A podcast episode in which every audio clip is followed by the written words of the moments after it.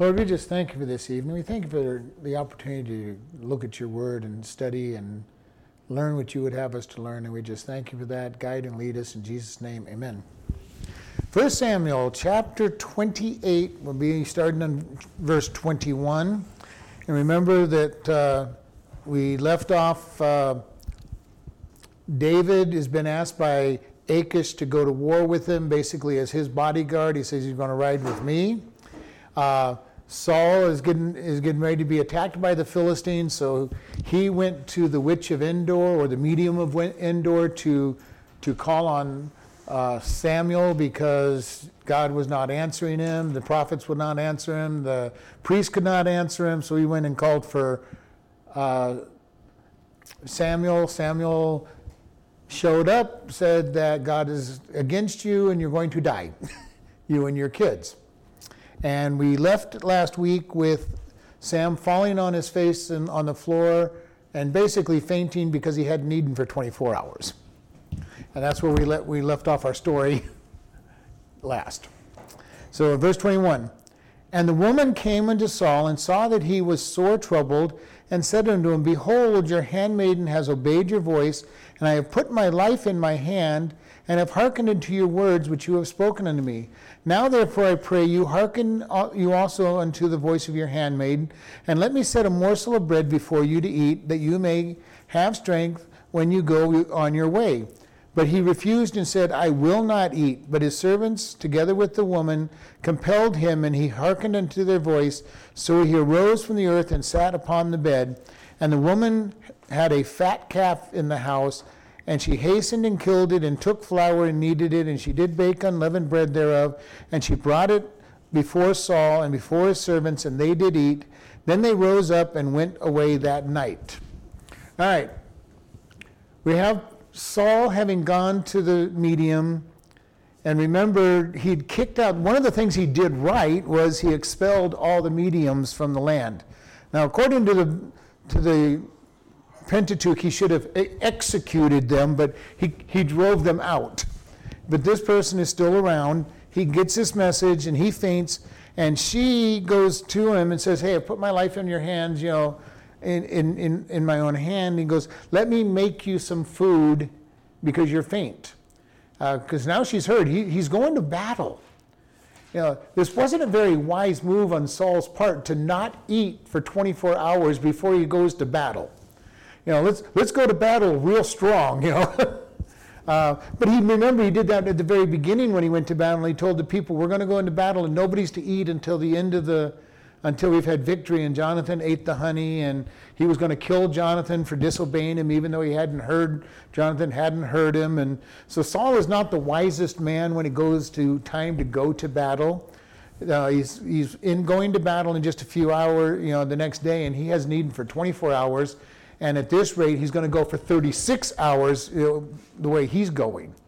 And he may be doing this, you know, in, in his mindset, I'm, I'm fasting, I'm going to go to God, I'm going to get an answer.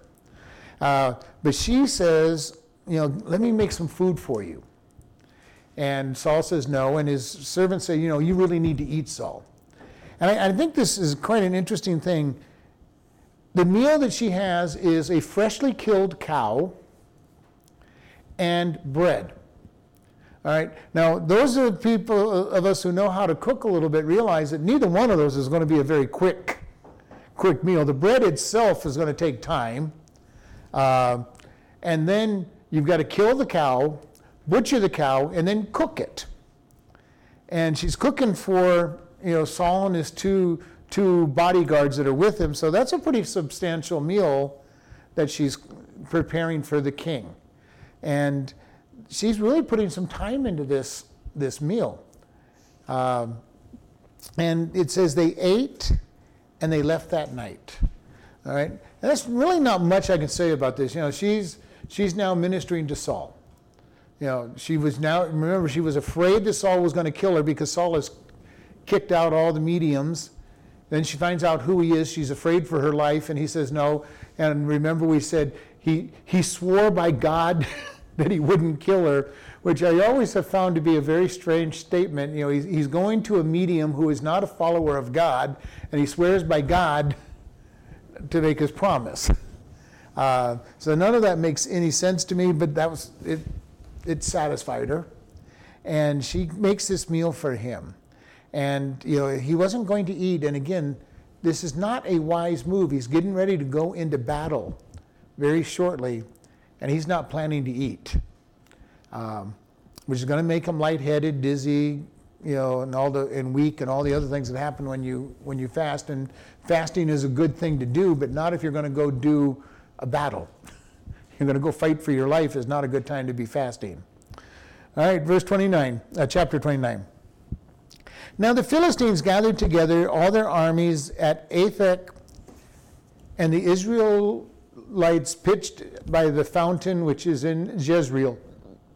And the lords of the Philistines passed on by the hundreds and by the thousands, but David and his men passed on in the rear reward with Achish. Then said the princes of the Philistines, What do these Hebrews here? And Achish said unto the princes of the Philistines, Is not this David, the servant of the Saul of king of Israel, which hath been with me these days or these years? And I have found no fault in him since he fell unto me unto this day.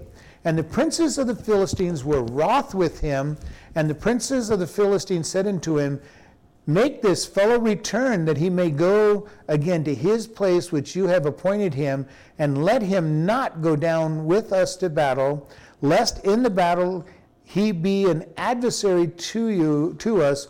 For wherewith, uh, wherewith should he reconcile himself unto his master? Should it not be with the heads of these men?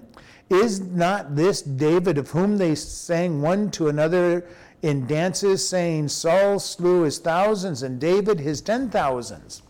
All right. Remember, we talked almost two weeks ago now. David is going to be in the bodyguard part of Achish. David is in a quandary at this point. Remember, we talked, David's in a quandary because he is going to have to go fight Israel. Now, he has lived in Ziklag for over a year. He is telling them that he's raiding Israel when he's actually raiding the Amalekites to the south of the Philistines. And getting on Achish's good side, saying, you know, and Achish is going, oh, good, he's making himself a real enemy of Israel. Now David is set up to ride into battle with the Philistines against Israel. All right? David is really in a dilemma at this point, and here seems to be his, his out. God delivers him, God gives grace to, to David. All right? It says the Philistines were gathering, and the Israelites were gathering in verse 1. And the lords of the Israel passed by, uh, the lords of the Philistines passed by with their thousands, their hundreds and their thousands, and David and his men passed to the re-reward of, with Achish. So in other words, he's going to the back. All right. David is probably consolidating himself, at least I'm not on the front line. Okay, I'm going to be participating in this battle against Israel, but all I am is in the back guarding the king. Because in those days, usually most kings stayed behind the army. They did not lead into battle. And Achish, obviously, from the way that this is being lined up, is one of those kings. He is going to stay in the back part of the army. And in one sense, it makes sense. Generals, even to this day, tend to stand in the back of the army and direct, direct things from where they can see things. Every once in a while, you get some general who says, I got to be in the front, I got to be up there with the men. Uh, Achish is not one of those leaders, okay? David is kind of probably consoling himself, well, I'm going to battle against Israel, but I'm in the rear guard. I'm not, I'm not going to be fighting. All right? Because you've got to understand, he has not lifted a hand against Saul ever. Okay? He has not fought against Saul's men. He's honored their lives, he's honored everything about them, and he hasn't gone out to battle with them. And here, all of a sudden, he's in a position where he's going to go to war against Israel. And he's the anointed king of Israel. You know, uh, this is a, you know, to me, this is kind of a comical thing on one side. All right. And uh, so David is all set to have this, and then the princes go, What are these Hebrews doing here? Okay. Now, we've talked about this before. The Hebrew people were hated by just about everybody in that region. And that's not just the Jews. That's remember we've talked about this. The Hebrews come from Eber. All right? All Jews are Hebrews, but not all Hebrews are Jews. Okay? So they're going, what are these Hebrews, the followers of the one God, doing here in our battle? Okay, so this is a multiple attack on them. It's like these guys, you know, they're not they're not us. They're they're not following our gods. They're not, and we don't understand that kind of mentality. You know, if you can think about what it was like in the early church, in the Roman Empire, in the Roman Roman Empire, and Christians, where we follow the one the one God. Well, which one, which God are you talking about? No, we're following the one and only God. You know, and they're thinking, well, we have a whole bunch of them. You know, are you following uh, Zeus or or uh, Athena, or are you following the God of war? Are you following this guy or that guy? No, we are following the God. You know, we don't really understand that in our day and age because we are only now starting to slip back into this whole idea of polytheism in our in our culture. It's going to get worse again where those of us who believe that there is only one God are going to be looked at kind of funny.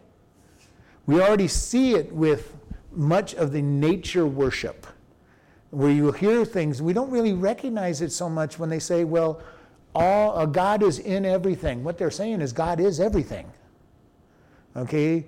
The rocks, the trees, the mountains, the wind, the, the rain, the animals, they're saying God is in everything. They are saying that there are a multitude of gods out there. So they're not saying he created it. No, they're not saying he created it. They're saying that God, they, it is God, which is a polytheistic view. When they get pantheism, Pantheism, and polyism, many gods. like many And girlfriends or many boyfriends. so we see that this is happening in our world now.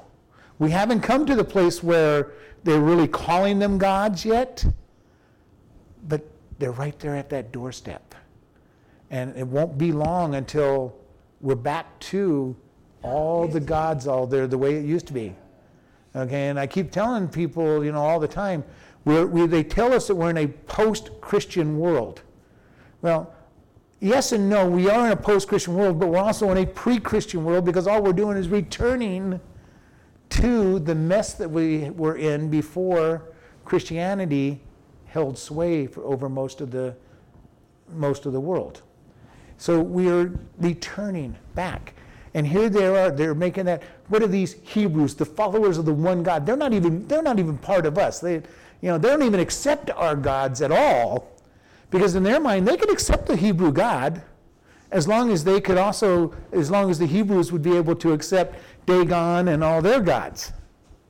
And our problem with us as Christians are we follow the one God, and we cannot say that anything that is not his way is okay. All right? Christianity has gone from the most tolerant people because we allowed people to believe what they wanted to believe, even though they were wrong, to the new definition of tolerance. We are now the most intolerant people because we will not accept their way as equal to our way. And we have this problem going on, and this is what these people are going. You know, you, you got these Hebrews, they don't accept our gods, they think they're special. What are they doing in our battle? okay? Uh, you know, and they're going, in the, you know, is, is this not David, the servant of, you know, uh, uh, and they're going, and Achish is going, Well, isn't this David, the servant of, of King Saul? You know, don't you know how good he is in battle? And he's been, he's been attacking Israel. He's hated by Israel now. At least so he thinks. and he goes, you know, I haven't had, I have not found any problem with him. He hasn't, he hasn't said anything against me. He hasn't done anything against me. I've seen no fault in David. Now, David has plenty of fault with the Amalekites to the south. Uh, if he left any of them alive, word might have gotten back to Achish at some point. Uh, but as far as Achish is concerned, David's been a great servant. He has been obeying the rules that he, that he knows of. And this is the way we are supposed to be as Christians. We're to obey the government. As long as the government does not tell us to do something that is against God or against God's word, we're to obey our government. When they do tell us to do something that's against God's word, well, then we have the opportunity to disobey and be punished by the government for disobeying. Because the government has the right to disobey us. And we saw that over and over with the disciples.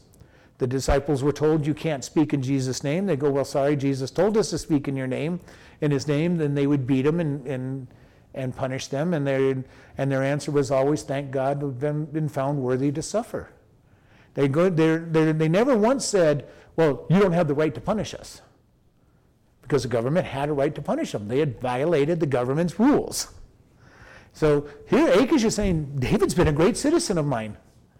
You know, he's obeyed all my laws. He hasn't, he hasn't caused me trouble down there in know, he's been a great servant. He's willing to come to battle with us. You know, okay, princess, what is your problem? and uh, yeah, kind of, the princes seem to have a better read of the situation than Achish does. Um, he goes, and the princess said in verse 4, uh, Make this fellow return that he may go to his own play which you have appointed him, and let him not go down with us into battle, lest in the battle he should switch sides, basically, okay? Uh, you know, you're going to take him to fight his people. Turncoat. Turn, well, turncoat actually returned back to his people, but, you know, uh, King, we really don't think, send him back to Ziklag, because you get him into battle, when push comes to shove, he's going to switch sides and fight for Israel. And you've got him, really, they're looking at him, and, and King, you're, you're crazy. You've got him in the most important position. You've got him being your protector. All right? If he wants to turn in the middle of battle to get on Saul's good side, there's nothing between you and death, King, because David would be right there with you. Uh, so they understand a little bit about this, and then they go, and isn't this David who they sang one to another? Saul is slain thousand, and David is ten thousand. What a popular song this must have been. Okay, it's not just Israel who knows it. It's just not Saul who knows it. It's the Philistines know it. You know, it played on the top ten radio stations all the time. You know, uh, they're kind of making fun, but you know that can happen though. You know, they go to the bars and the songs would pick up and go around, and if they were popular, they you know this is a popular song, obviously. Yeah, did they have traveling minstrels back then? Well, they probably have traveling minstrels too, but you know, but it was just one of those things. It was a song that it was well known. You know, and because it keeps being brought up over and over, and even Saul's and David's enemies know this song.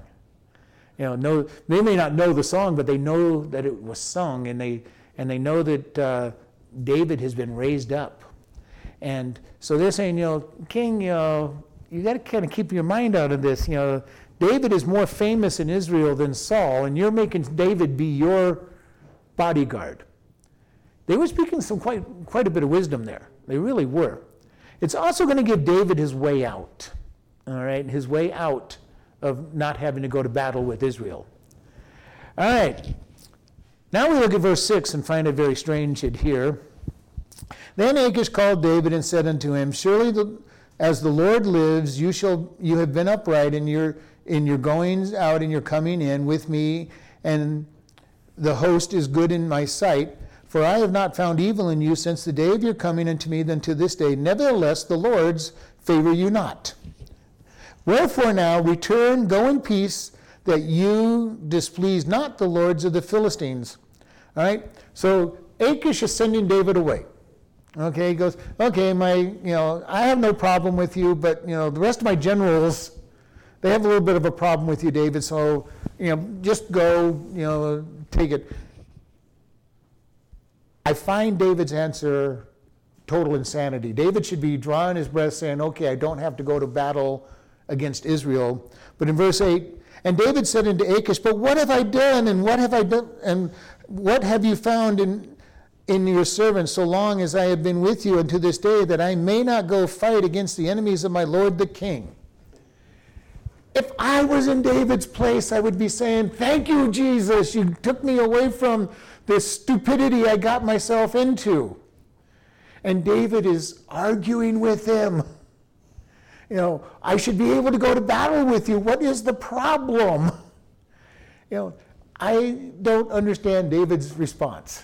Now, is he playing some game knowing that Achish is definitely going to send him, send him away no matter what? If he, even if he thought that, this is a dangerous game. Because he might just convince Achish against his other generals' advice to let him go to battle.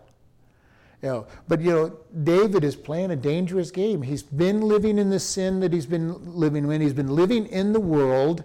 He's been caught up in the world, but it also shows you how deeply in the world he's gotten himself caught up in. He's now ready to ready to go to battle against Israel because of how far he's gone into the world. This is the problem that we as Christians face. If we go into the world and we start living the way the world does, we can get so far into it that we start actively going against God's plan and his institutions. David is there. David should be saying, "Oh, thank you God, you've delivered me. I don't I don't have to go into battle." You know, King Achish called me and he was going to make me go to battle and now I get to go I get to go home. I don't even I'm not being put on the front line. I'm not being put on the reserves. I'm being told go home. Thank you. And instead, he's arguing with him. Why? What, what, what have I done wrong? Uh, and this, this answer just is mind boggling to me. you know, he's being delivered, but it also shows how far away from God he has gotten. Okay? He did call, you know, he's been trying to not attack Israel, not get on Achish's bad side, but at this point, it just really shows how far, and this goes to show us if we go into a backslidden condition, how far we can get. Well, we can attack other Christians, we can attack other, other people because we're just so far gone that we don't even recognize what we're doing. David's there. David is far, far gone. And he's begging to go to war against Israel, which he wouldn't do in the first place. Okay, he didn't have to go to Philistia to go fight with Achish to fight King Saul. He could have killed Saul on two occasions that were recorded. He's the better general than Saul. He could have taken his 600 men and defeated Saul's 3,000 at any moment. And he never would. He would never touch Saul. And now he's in Philistia, having lived in the world for, for over a year, begging to go to war against Saul. This, this is just a, when you really think about the craziness of this situation, you know, okay, here you go. David, you wouldn't fight Saul in Israel because he was your king and you were on God's side and you were listening to God. And now that you've been in the world for a year, you're ready to go fight against Saul. And you're begging. you're begging. What, what did I do wrong? Why, why are you kicking me out of this battle? And as crazy and strange as it is, it's what I have seen though in Christian in Christian circles. Somebody very on fire for God, following God, backslides, and a year, two years later, they're actively going against God and the church. And you're going, wow, how far have they fallen? Most people will say, well, they, they're not saved. Well, I'm not going to go that far you know, when I look at a life that seems to be obviously saved and they backslide and get, get deep into sin, I'm not going to automatically say that they aren't saved or never were. That is an option. They may, may have just been playing a game. David was not just playing a game, and we know that because God calls him a man after his own heart. So we know David was following God and loved God. But it really shows us what can happen when we play around with sin when we just play around the edges of sin and then we backslide and we immerse ourselves in sin. And we get so stuck in it that all of a sudden we're ready to fight God. Fight the one who has told us we've got a promise. And David is a great example of a man that we see that God's promises are without repentance. David said, God said, David, you're going to be king. For a year, David's been living in the world, not worshiping God, not praying, not, not bringing anything. There's nothing in here that shows us that he was praying even. He is out there just living in the world, going to battles, stealing the stuff, of the, calling it spoil, and coming back with the world stuff, getting rich. It's like he, he could be living here now. Easily. On on how he's doing the things. Yeah. You know, this is the thing about it. Everything that happens on here could easily, you know, you know, we would look at him as a terrorist, you know, a terrorist or a or really bad gang member, you know, depending on how you want to, how far you want to stretch it. Uh, he's living a life unto himself, going out, killing people just for the sake of killing them. Because if we notice, every time he went out, it didn't say he was killing them because God told him to. He was just riding out to get rich. And to keep himself out of trouble, he killed every man, woman, and child So in those villages so that there would be nobody to report that David had attacked them. All right? Uh, so I do not think that he's been living a very godly lifestyle. Remember, the group of men that he has gathered around him are 600 people that are running from their debts and running from their, their, from their, their lifestyle and went to David. Probably because the government had price on their head, saying, we find them, they go to jail, they get, they get their heads cut off or hands cut off, whatever, and they go to David. And it's a great picture, though, even though David is their leader and he's able to keep them somewhat under control, they've got an influence on him. And this is why it is important for us to be careful who we spend our time with. Because we will become like those that we hang around with. And usually it's the worst elements that we become like. Very rarely does the good person pull up the bad person. It does happen, but it is rare. That's the, the couple to get together and say, well, you know, I'll, I'm the Christian. I'll be, able, I'll be able to get them to become a Christian. And then a year or two, you're no longer going to church. You're no longer reading your Bible. You're no longer praying. And yeah, one of you got converted, all right. the wrong way. And David is getting converted the wrong way. He is with a bunch of men that are cutthroats and thieves and robbers and you know make a great make a great army. you know, as long as you're not trying to do things the right way. And David is being influenced. Now, his righteousness is still holding them. They're not, they're, you know, they're not a band of absolute cutthroats. We saw that with Nabal, and you know, they took care of him and protected him. Uh, but we saw David's attitude even with Nabal. I've protected him for this, this for the whole uh, shearing season and, the, and kept his flock, and he is he's not giving me any of this. You know, and Nabal had no reason to give David anything. He never hired David to do all this stuff. Now, it would have been a right thing to do, it would have been an honorable thing to do, but he owed David nothing by the law or anything. He didn't owe David. David, you know, he didn't go out and say, okay, David, I'm going to hire you to protect my flocks and my sheep. He never said that. So Nabal, in one sense, was in his, in his legal right to say, no, I'm not giving you anything, David. You know, I don't know who you are. I don't, you know, I never hired you. Nabal's wife went up and said, you know, let me help you. You know, I'm going to I'm going to give him something to, to keep you from dying and keep us from dying. She understood David's anger. Again, David really didn't have a right to be angry. We talked about that way back then. David's lived this lifestyle now another year. He's a year out from, you know, or more from that event. And he has gone downhill even further. He's now ready to go fight Israel, begging to fight Israel. You know, David has fallen a long way. And this is a fall that most people that I've talked to, you know, listened to over the years, never really talk about this fall. They talk about the fall with Bathsheba and the murder of Uriah and those incidents. But this was a fall even before David got anointed that, that he's facing. He's ready to fight Saul or go to war with Saul. Now, granted, he's, he's, taken, he's taken his solace in, well, I'm not on the front line. I'm, I'm, I'm only here in case Israel breaks through. And you know what?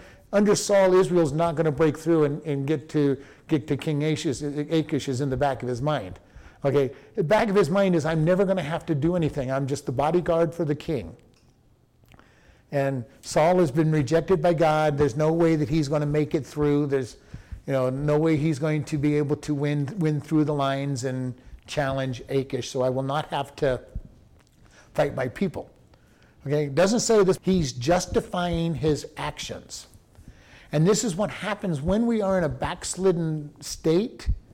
We justify our actions well, you know, I really didn't do this, or I didn't do that, or I'm not doing quite as much as I used to do. Yeah, I'm, I'm drinking again, but I'm, I'm only drinking a quarter of what I used to be. I'm only a quarter drunk instead of, you know, completely gone. David's justifying where he's at. You know, and we do this all the time in our in our own walk when we're walking away from God. You know, we don't know fully what he's thinking, but he is justifying in his mind. He's got to be justifying this because he hasn't been willing to go to battle against Saul. All right? So, what he's justifying, how he's justifying it, I don't fully understand. I think he's just so far from God that he's no longer thinking straight. And this is the problem. When we become Christians, we become a new creation, we have a new way of thinking. And when we sink back into the world, we actually are in a place where we're almost crazy. Our thinking doesn't match our lifestyle. And, and the, you know, our flesh is happy, but the spirit is warring against, warring against our, our flesh, saying, This is not what we're supposed to be doing. You're not going to be happy doing this. And if you've ever backslidden to a point where you're doing things that you know you're not supposed to do, you, you've got this great battle in you. You think you should be happy. You, are doing things that used to make you somewhat happy. At least you're not weren't completely miserable. And the Spirit is saying, What are you doing here? Why are you doing this? Uh, how, come, how come you're with these people? You know, and you're all of a sudden going insane in your, in your own thinking because there's nothing going right. This is where David's at. Now I'm not saying he's gone insane, but in his mind, he's battling where he's supposed to be and where he is.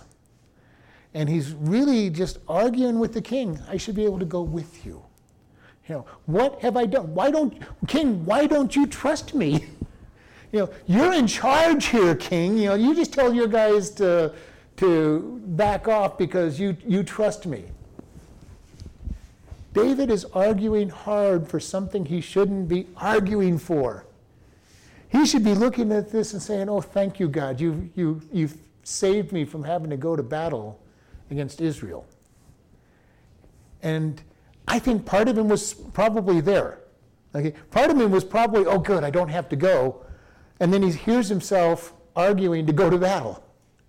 You know, he might have thought too that if he went too easy, then Achish might have thought something was funny. It could be he could be playing some kind of very dangerous game. And you're right. He may have been if he was too eager to get out of there. Achish may have been. Maybe my maybe my lords were right. You know, but he's playing a dangerous game because he might change Achish's mind. Uh, but we've seen David play this game over and over again. David is really good at lying and manipulating people lying to people and manipulating them.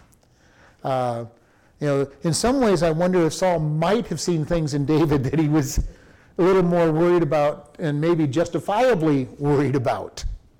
You know, and when you look at David's life and how easy he lies, he lies about to the to the priest and ends up getting the priest killed. He lies to to all these different people. He lie, you know, he gets Michal to lie lie that he threatened her, you know. Uh, he, he's lying all the time. And it shows us quite a chink in his character. So it's an amazing thing when God says he's a man after his heart, really shows the grace of God. To be able to say, David, I love David.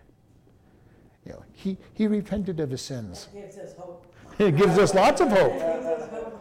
It, it gives us great hope You know, because most people focus on, on his adultery and his, and his murder of Uriah and say, well, God loved him, you know, God forgave him and loved him and, and called him a man after heart. I look at the whole part of his life and saying, God, what grace you showed to David. Yeah, because, you know, like you say, usually that's the only thing you hear about it with Uriah.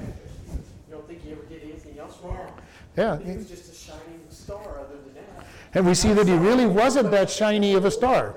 No, he was pretty tarnished. He has a very, very tarnished life, and yet God forgave him and gave him grace.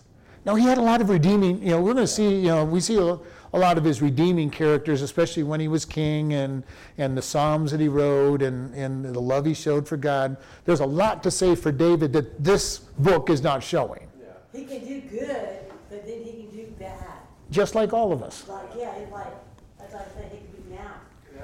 David is just like anybody walking with God. Or I could be. He can be very good at times, and he can and he could be very bad at times. You know, usually he's just somewhat bad. You know, he has he has a little problem with telling the truth. A little bit of trouble with uh, I'm gonna get some cream. you know, a little bit of trouble with uh, dealing with women. He, he gathers just a few of them. You know, I think it was eight of them by the time he gets done. Yeah. Uh, sets a bad example for Solomon, and Solomon takes it even greater. Uh, you know, so he's got he's got his weaknesses, but he does love God, and that's what we see in the book of Psalms. We see his great love for for God. Uh, the book of First Samuel doesn't show a lot of a lot of positive light on David. But David could also be justifying all of this just as we would be. Well, you know, Saul's been chasing me all this time. You know, I'm having to live by my wits. I'm having to do this.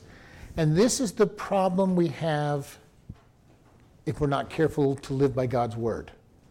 Well, you know, God, uh, there's good reason to do what I'm doing. Um, listened to a person preaching just the other day, and he was telling people, he goes, Is it okay, you know, should you ever worry? Anybody in the room said, No, you shouldn't worry. He goes, Well, I can tell you one time when you should. And he, and he went on to give him give his reason. So I went up afterwards to talk to him. I'm going, Can you give me a biblical reference for when it's good to when, when it's good to good to worry? He goes, Well, it's not. I go, I didn't say it wasn't unna- it wasn't natural. There's lots of things that are natural to us that God says don't do. What is your biblical reason for making the statement you just made? We as Christians do this often. Well, God, you know, I've got all these reasons to do what I, you know, and it's just natural for me to do whatever. This is the, the line that the homosexuals will use. Well, it's I just I have these great needs to for for same-sex relations. Well, whoopee. You know, we have a natural inclination to lie. We have a natural inclination for lust. We have a natural incl- inclination for fornication and adultery. That does not mean it's okay. So does it mean it's, it's good not to worry or, God tells us to cast all our cares upon Him and to not worry. From my studies, I would say that any worry is presuming upon God's uh, sovereignty and plan for you. I saw it saying the other day, it said anxiety is picturing your future without God in it. That's a good. That's exactly what it is. Yeah. You know, God, you're not in control, so I've got to figure out what I'm going to do with my future because somehow you're going to let something slip, and if I don't worry about it, I'm not going to have plans for it. The same thing with fear. Fear is just a form of worry. If we truly understand that God has a plan for us, we truly understand that He is sovereign, why should we worry about anything? Now we're going to. Our, our flesh just wants to worry.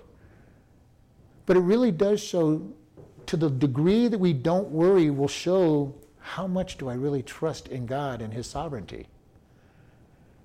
The closer we get to Him in those areas, the less we will worry, the less we will fear.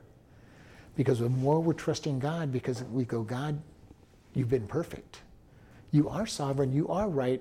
I don't have to worry. It all comes down to do I trust him? David is living in way off in, in the wrong direction with God.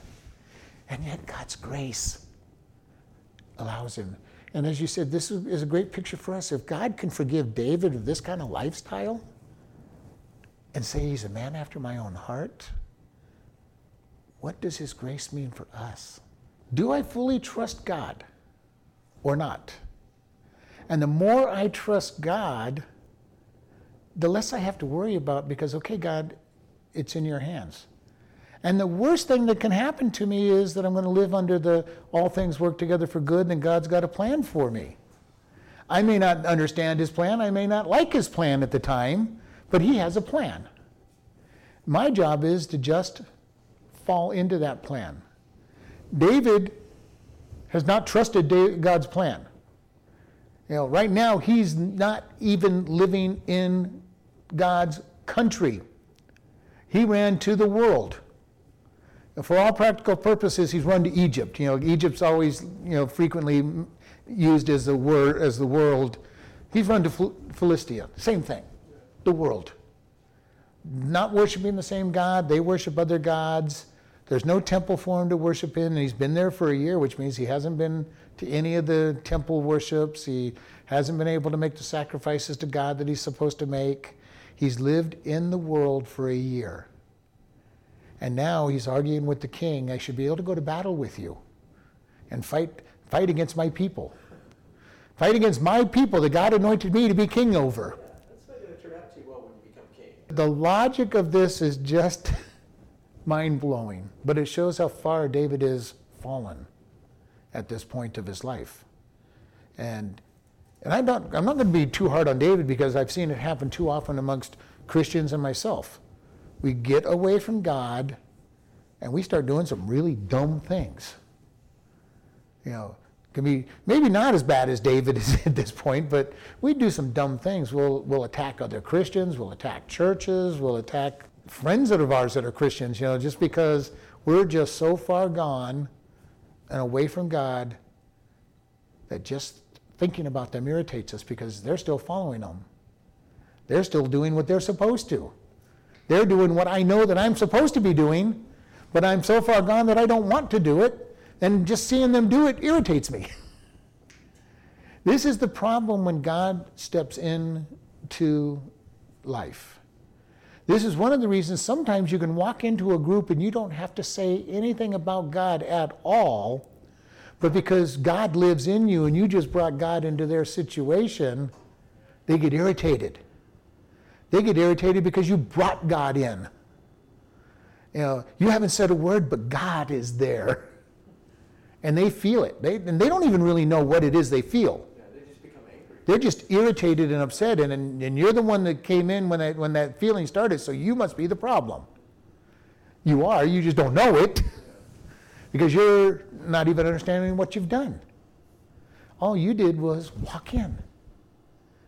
Yeah, and this is where we are. David, looking and going, you know, I don't understand this. I don't know why these people are, are against me. And verse 9, and Achish answered and said unto David, I know that you are good in my sight as an angel of God. Notwithstanding, the princes of the Philistines have said, He shall not go up into battle. Achish is totally blind as well about what David's doing. Okay, you know, David, you've been perfect down there in Ziklag. You know, I, I know you've been telling me you've been you've been raiding so, southern Israel. You know, I know that you're that they hate you and that you'd be, be a great bodyguard. You know, you are so good. You're an angel. You know, boy, David, David and he are both fooled. and you know, but he says, but my leaders aren't going don't want you to go with me. And this king is smart enough to know that, you know, if he doesn't have his leaders on his side going into battle, he's in trouble anyway. All right? There's all kinds of stories out there in the, in the fairy tales and everything where, where the leaders just kind of open up the gates for the, for the king to get killed. you know, they just open up the, the, the army just a little bit and let the king take the brunt of the attack, and then they close up on him. Okay? This king is kind of smart enough to know that if his, if his other lords aren't on his side, he's going to have a problem. So he's willing to say, David, you know, they're not, they, they're not liking you. I really trust you, but I'm going to take, you know, I, I got to keep them on my side. You and I against Israel isn't going to work. Then verse 10, therefore now rise up early in the morning with your, with your master's servants that are come with you, and as soon as you be up early in the morning and have light, depart. So David and his men rose up early to depart in the morning to return to the land of the Philistines, and the Philistines went up to Jezreel. So he goes, when it gets, you know, spend the night here in the morning when we're getting ready to go to battle and, and you get the, the, the light of the day, go home. And it says David went. And this is the problem that we face in, in, even in our world today. So how would you know? Yeah. Uh, well, sometimes you just have to know what they mean, which is one of the things we have to do. Is what do you mean when you say when when you say Jesus? What do you mean? When you say He's the Son of God, what do you mean? Yeah, what God? You know, which God? What do you mean by Son? But they don't mean they don't mean the same thing we mean when we say Jesus is the Son of God. They don't they don't mean the same thing. One of the newest things we have to do in our world is when somebody uses a religious word, well, you know, I'm a believer in God. What do you mean by that? What God? Because who knows what they're thinking of? Uh, they might be thinking, well, I'm a, I'm a believer in God. Look all around you. Here, here's God. Look at the trees and the shrubs and the birds and the, and the beautiful day. This is all God. No. if that's what you're talking about, that's not what we're talking about when we talk about God. We're talking about the creator of the universe, the one and only God who's all powerful, omniscient, all knowing, all pre- everywhere present, uh, who gave his life on the cross to, for, for our sins so that we could be redeemed. This is the problem that we face today. If we're not careful, people sound like they're saying the right things. We love people into the kingdom, even though we've got a hard message. The message is hard. If you don't accept Jesus Christ, you're going to hell. But that has to be said with love and care and great urgency, but great love. And you know, there's ways you, you know, we all know there's, you know, when you talk to certain people, you know that they love you enough, and they're even when they're telling you something hard, or they're just telling you something hard and being being real jerks about it. Know, we've all seen that. We've all met people like that, and you just and you know the difference. And they both could tell you exactly the same thing. They might even use the same words. But just the attitude of love behind them go, I don't want you to go to hell. You know, this is where you're going, and the other one's like, I just can't wait for you to get, get what you deserve. Oh, yeah, well, by the way, you, you could accept Jesus and go and, and miss it, but you know, just yeah, I'm just looking forward to the day that you that you burn. and the other one, I don't want you to burn. Please come to Jesus. Okay, uh, we want to be careful. David is going the wrong direction, and God intervenes.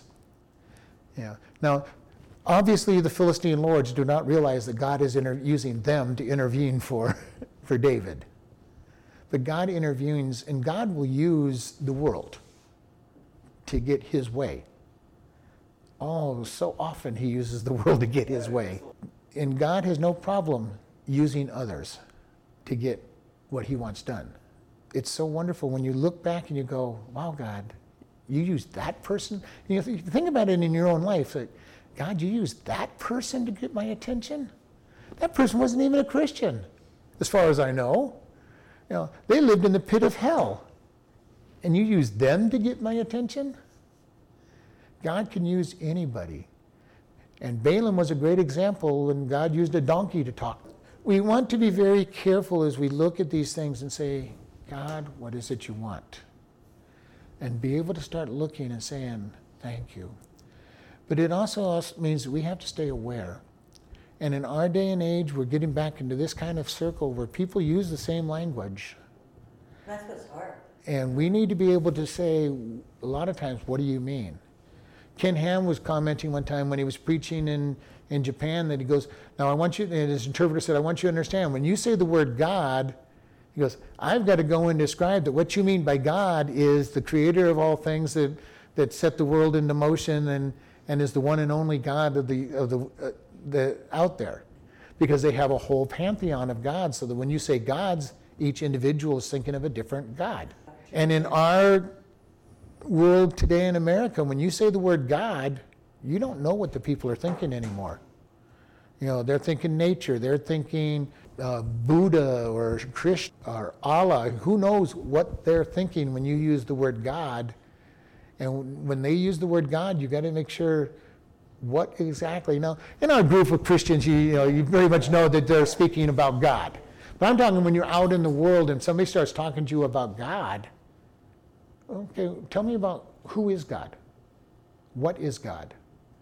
And find out what they're talking about.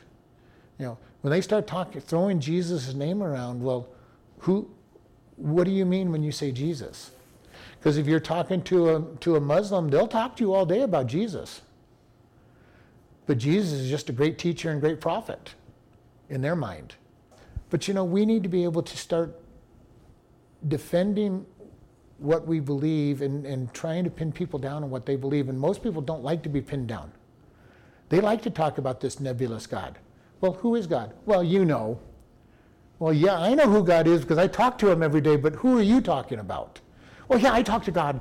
What God are you talking? to? You know, who? You know, how are you talking? What? Who is this God you're talking about? You know, we we need to be able to pin people down a little bit and say, go to the next step. There are millions of people in America who say they're Christians, who do not believe in Jesus Christ, do not believe in the Bible, and will still call themselves Christians. My question back to them is why would you call yourself a Christian if you don't believe in Jesus and you don't believe in His Word? What are you believing in? Well, this is coming into because right now they're using the term people of faith. Faith in what? What do you have faith in? You know, tell me about, you know, you're, you're a person of faith. What, what do you have faith in? Because we all have faith. Every human being alive has faith. It's how we use our faith that is important. We all sat down in these chairs. We had faith that these chairs were going to hold us up. And I've told you all that when I walk into a catered dinner and they have the catered white chairs that are sitting there that have legs that are about a quarter inch thick, you know, I've lost enough weight I might think about sitting in one of them. I've had enough of those fall under me, you know, fall collapse from underneath me that I don't have faith that those chairs are going to hold up. We all have faith. It is what do we put our faith in? You know, ultimately, my faith is in God and everything He says. And I put all of it there. And what amazes me is how many people want to put faith in God for their eternity, but not faith in God on their day to day life. Well, you know, God, I think you're going to take me to heaven because of Jesus, but you know, I can't trust you to take care of tomorrow. I can't trust you to take care of my needs. I wonder about the, that kind of faith. Do you really have faith that God's going to take you to heaven if you can't even trust Him to take care of today? I can trust you in the future, but I can't trust you today. I have problems with that kind of faith. You know, but a lot of Christians have that kind of faith.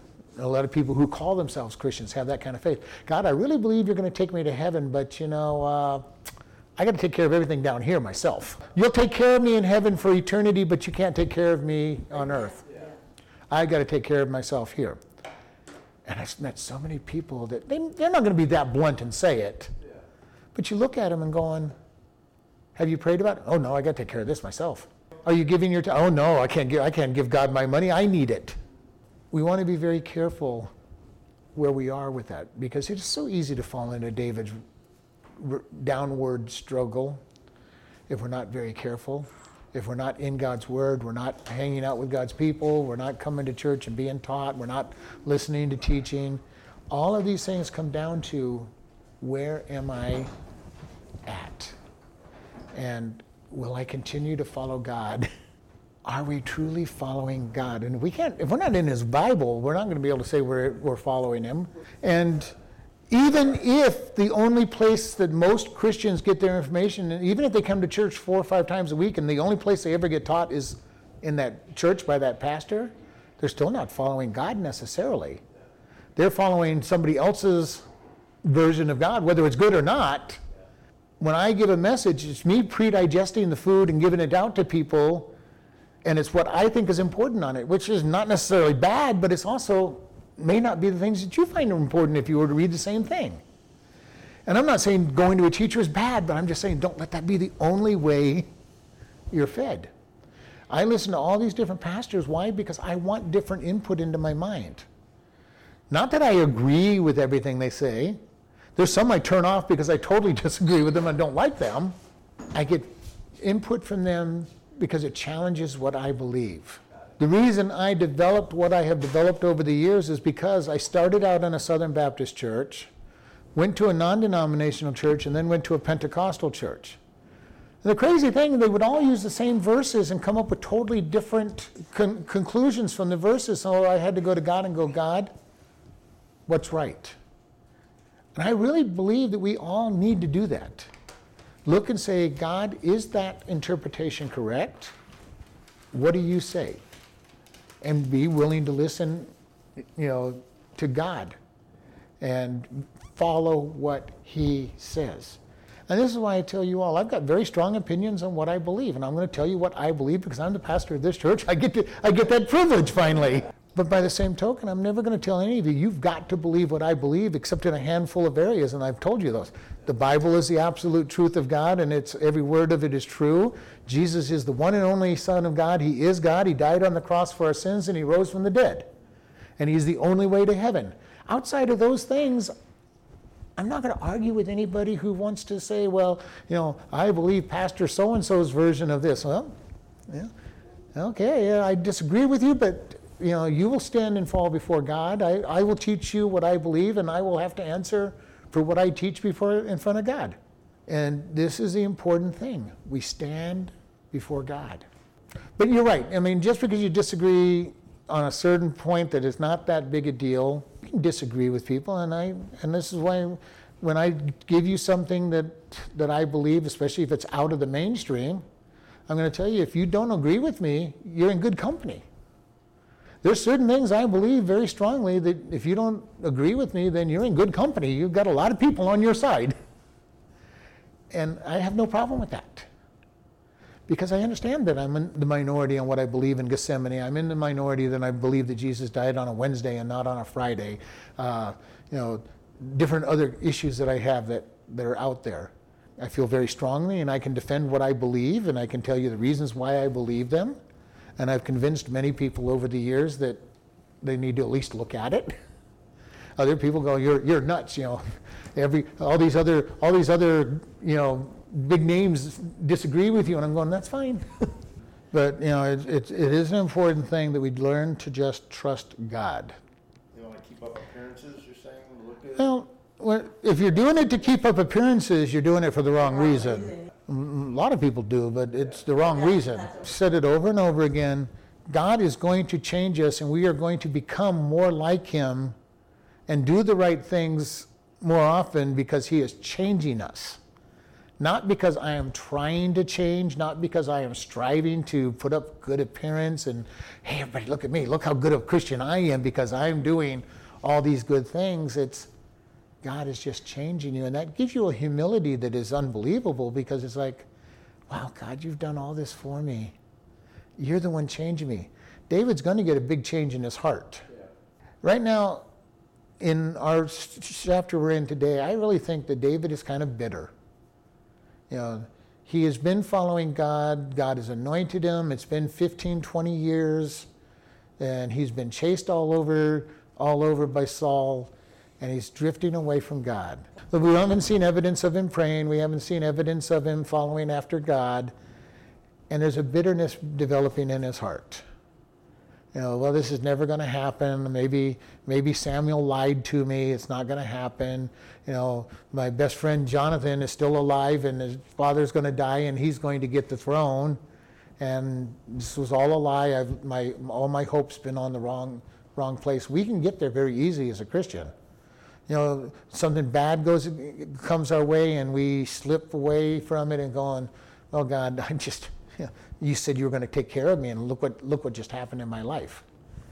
David is in a hard place here, and I don't judge David either for what he's doing. Okay, I don't I don't judge David because who knows what I would have done after 20 years of running around, hiding, you know, never seeing, you know, never seeing the the promise, you know, going, okay, you know, God, uh, you gave me this promise when I was a teenager. Now I'm 40 years old, and I've been living in the caves, and you know, when when when am I going to get this promise? This is where you come. Sometimes God says, I've got something I need to work out of you. You know, I look at it now and say, God, you did all these things you had me doing, put me in a perfect place to be the pastor here. Okay? Because if I hadn't learned all those other things, I wouldn't have been ready for this. And you know, we look at this, and if we're not careful, if we're not careful, we get depressed from it all. Well, God uh, didn't happen in the time I wanted it to happen. And God says, No, but it happened in my time, and you're now the right person for where you're at. We need to get this. David is being prepared to be the right person when he finally gets to take the kingdom because, as we see in the next book, it was not easy to become king of Israel. It didn't just Saul died and he became king. There's a whole process that goes involved in that. And his life doesn't all of a sudden change overnight. And how many times do we get in so much trouble because we want to do it our way?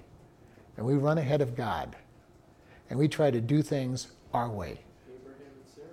Abraham and Sarah. Abraham and Sarah, uh, Joseph. Uh, you, you go down the list of all the different people in the Bible. Most of them got into trouble so often because they did it their way. You know, um, reading the full full book of uh, on George Mueller, and he tried to do things his way too. You know, he he went out to preach on his first time, and he memorized another preacher's message to give to the people, and found out that it didn't didn't work. He had really nothing to give them. So often we do things our way, and then wonder why they don't work. It's So important that we just trust God. Lord, we just thank you for this evening. We thank you, Lord, that you love us and you give us grace. We thank you also that you give us the life of David and you show us all of his problems as well as your grace toward him to give us the encouragement that we can be forgiven and live in that same grace. And we just thank you in Jesus' name. Amen.